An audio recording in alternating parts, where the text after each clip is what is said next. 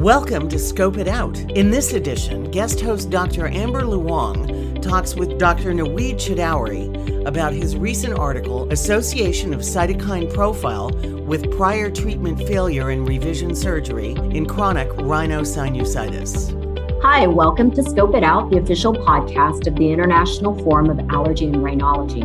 I'm your host today, Dr. Amber Luong from the McGovern Medical School of the University of Texas Health Science Center at Houston. I have invited Dr. Naweed Chowdhury, who is an assistant professor of otolaryngology at the Vanderbilt University Medical Center. We're going to talk about his recently accepted paper that is currently in early view entitled Association of Cytokine Profile with Prior Treatment Failure and Revision Surgery in Chronic Rhinosinusitis. Welcome back, Naweed, to Scope It Out podcast. Um, I understand that it's been maybe a couple of years since the last time we had you on. Yeah, it's been a while. It was uh, before the pandemic, and uh, I think we did it old school via a phone call, but now we've got Zoom and everything's all about remote work and telemedicine and all that. So it's a very different time, but I'm happy to be back. Excellent. So, yeah, it's definitely much more exciting. We used to have to be tied to the office with a particular landline to be able to do these interviews. And now everyone's very um, verse, as you said, on Zoom, and so can do it anywhere. I appreciate your time talking to me about this study and, you know, really looking forward to it. But before we kind of dive in, I wanted to get a little bit of background about you and learn a little bit more about you, your, your research uh, training or clinical training. I understand that there's some Houston ties back there in, in some yeah. of that. So tell me a little bit about where uh, you came from. I moved around a lot as a kid, but eventually settled in Houston. So I grew up uh, in Friendswood near the Space Center and went to college at Rice and then medical school at Baylor. Finally left Houston uh, for residency at the University of Kansas. Um, so that was my first foray really outside of the Houston area. So uh, still follow the Houston sports teams. I'm a Houstonian through and through for sure. I feel um, so sorry for you. it's been a rough couple years, you know, the, yep. the cheating stuff, but but we'll survive. We'll be back. Kansas, and then afterwards did my rhinology fellowship at OHSU, Portland, Oregon, with Tim. And then I came to Vanderbilt afterwards, right out of fellowship. And I've been here for uh, four or five years at this point. Excellent. And, and, it looks like you've sort of been interested in this whole cytokines, mucus, um, and linking it to some sort of clinical outcomes. Give me a little bit of background about that interest. Where did that come from? And how does this sort of, is this, you know, the big picture of all of these studies coming together? What are your hopes, your goals for all of these studies? I think that right now we have such an ability to obtain really granular biologic data um, at a level and a scale that we haven't been able to do before. And I think one of the challenges in rhinology in general, especially when we look at, say, um, our colleagues in otology and whatnot, is we, we have very few like objective measures of disease. And the ones that we do have are not very good. I mean, CT scans have mixed correlations, uh, like CT scoring, for example.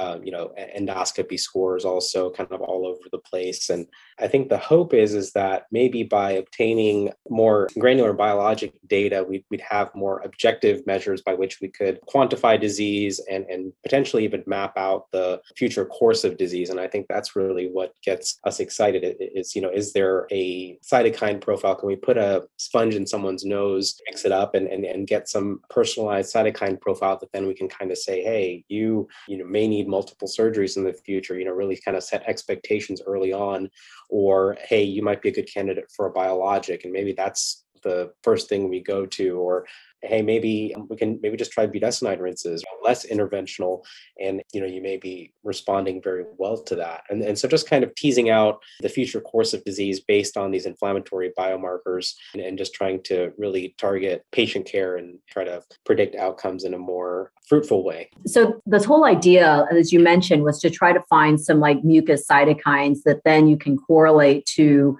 I guess for this particular study is you know how many surgeries that they've had.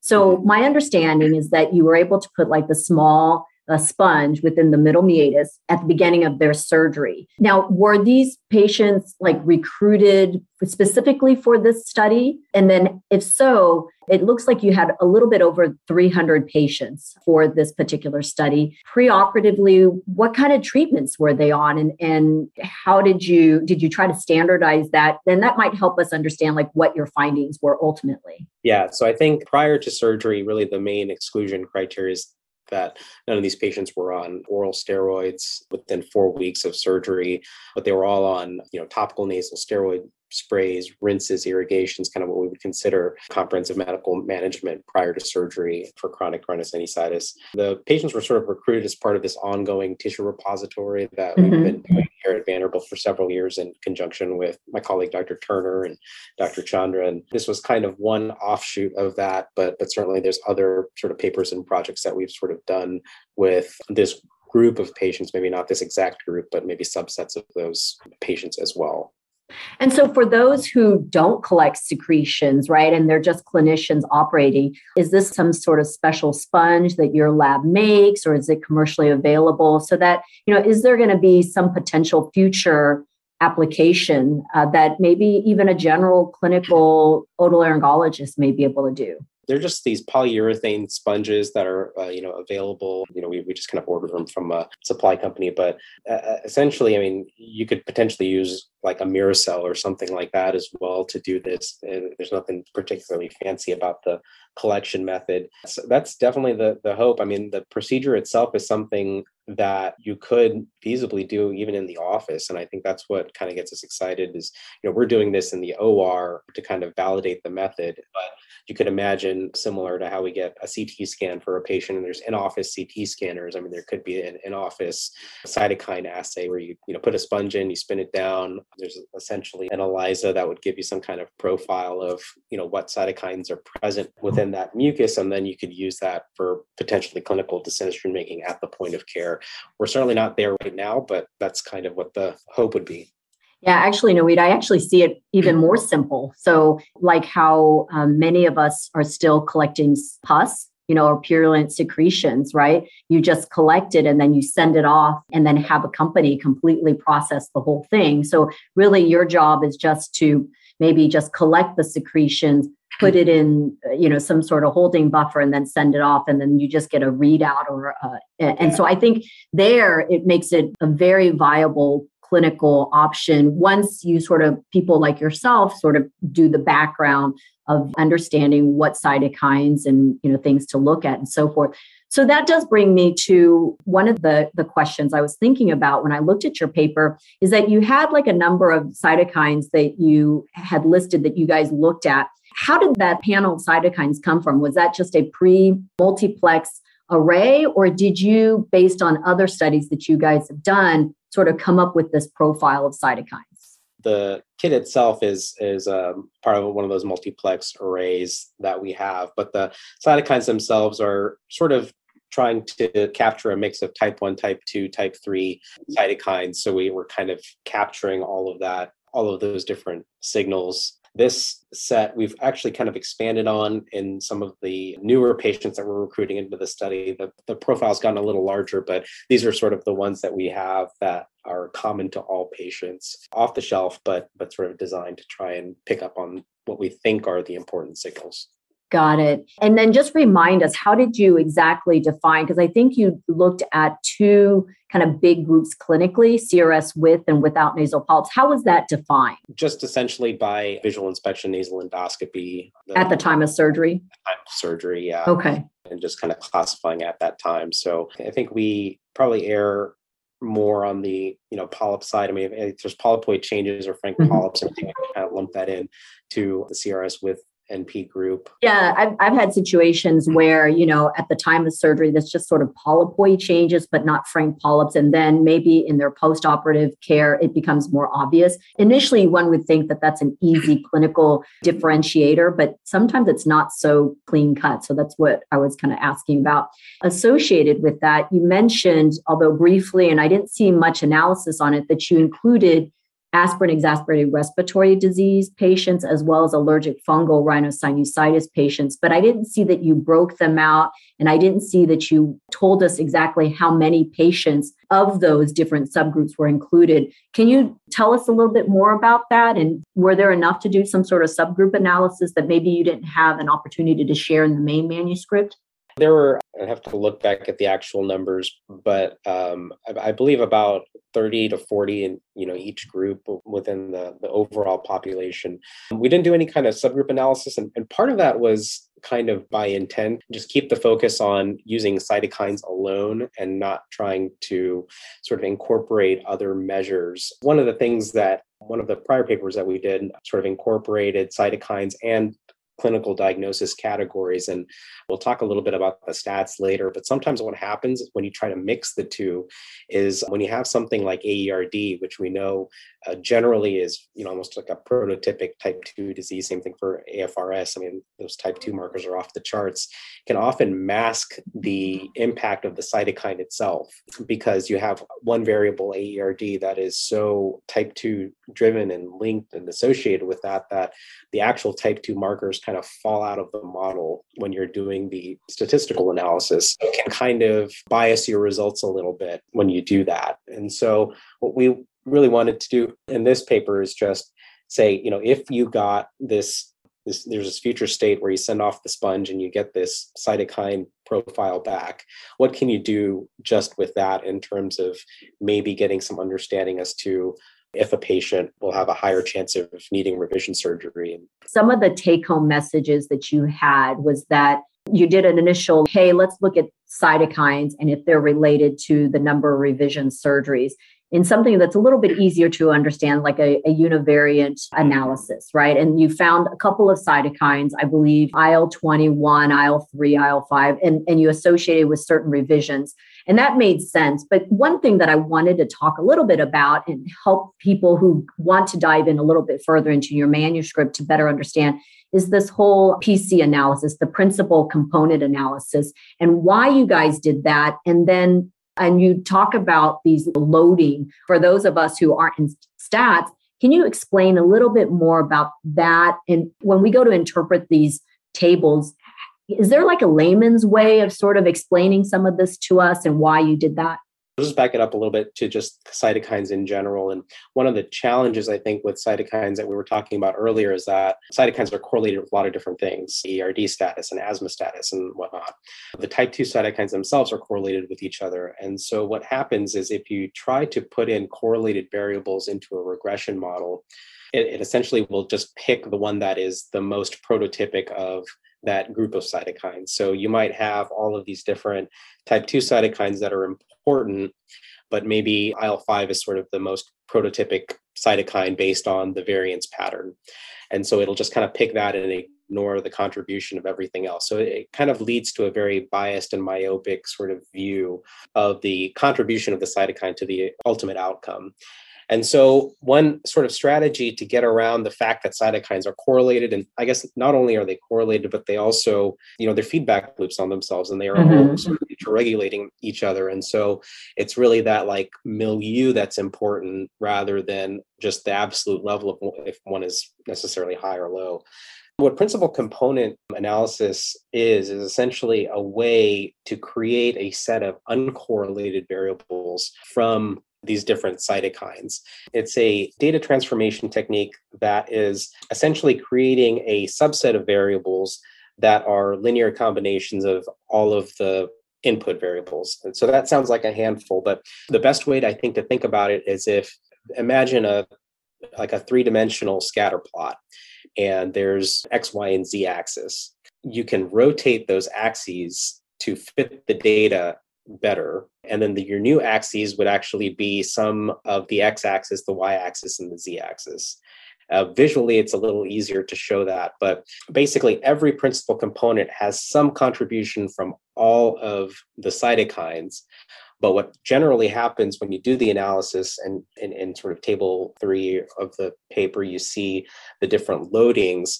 What you end up seeing is that certain cytokines are heavily loaded on certain principal components. And so we use that to basically say that this principal component is enriched or is reflective of this particular cytokine or this particular group of cytokines. And that way, it's sort of a way to take all of this intercorrelated cytokine data and transform it into a smaller subset of variables that are not correlated. And, and so that's one of the advantages of principal component analysis is the way the math works out under the hood is that the principal components that you get are all uncorrelated. And so property is really what we want from this transformation. Is it fair to call these, you know, instead of using a, a statistical term like principal component, is it I mean, is it just like groupings? Like if you plotted each of the individual levels of cytokines and then you sort of then looked at on this three-dimensional graph and you found groupings of these cytokines, right? Because we see this sometimes, this principal component analysis with like some of the microbiome data that people have come out with, or certain bacteria is associated with certain groups. So it's kind of like groupings, is that right, of certain combinations of cytokines that are unique? Yeah, that's one way of of looking at it is that it's it's essentially creating yeah groups of cytokines that are I, I guess moving together or or maybe okay. are are related together. But it, it's not necessary and you, we see that in our paper too that each cytokine has to only be in one they can show up in, in multiple ones but you tend to see that the highest loadings are only within one or two principal components okay. Based on that analysis can you tell us just some of the take home messages that someone who takes care of chronic rhinosinusitis patients should walk away with after looking at your your paper? You know some of the key findings were things that you may you know already be familiar with or, that clinicians may already be familiar with so for patients with nasal polyposis we saw that high levels of type 2 cytokines did seem to associate with higher numbers of revision surgery particularly il-5 and 13 that definitely fits in with the explosion of biologics that are targeted towards these types of cytokines and the, the success that those biologics have had in subgroups of patients with nasal polyposis.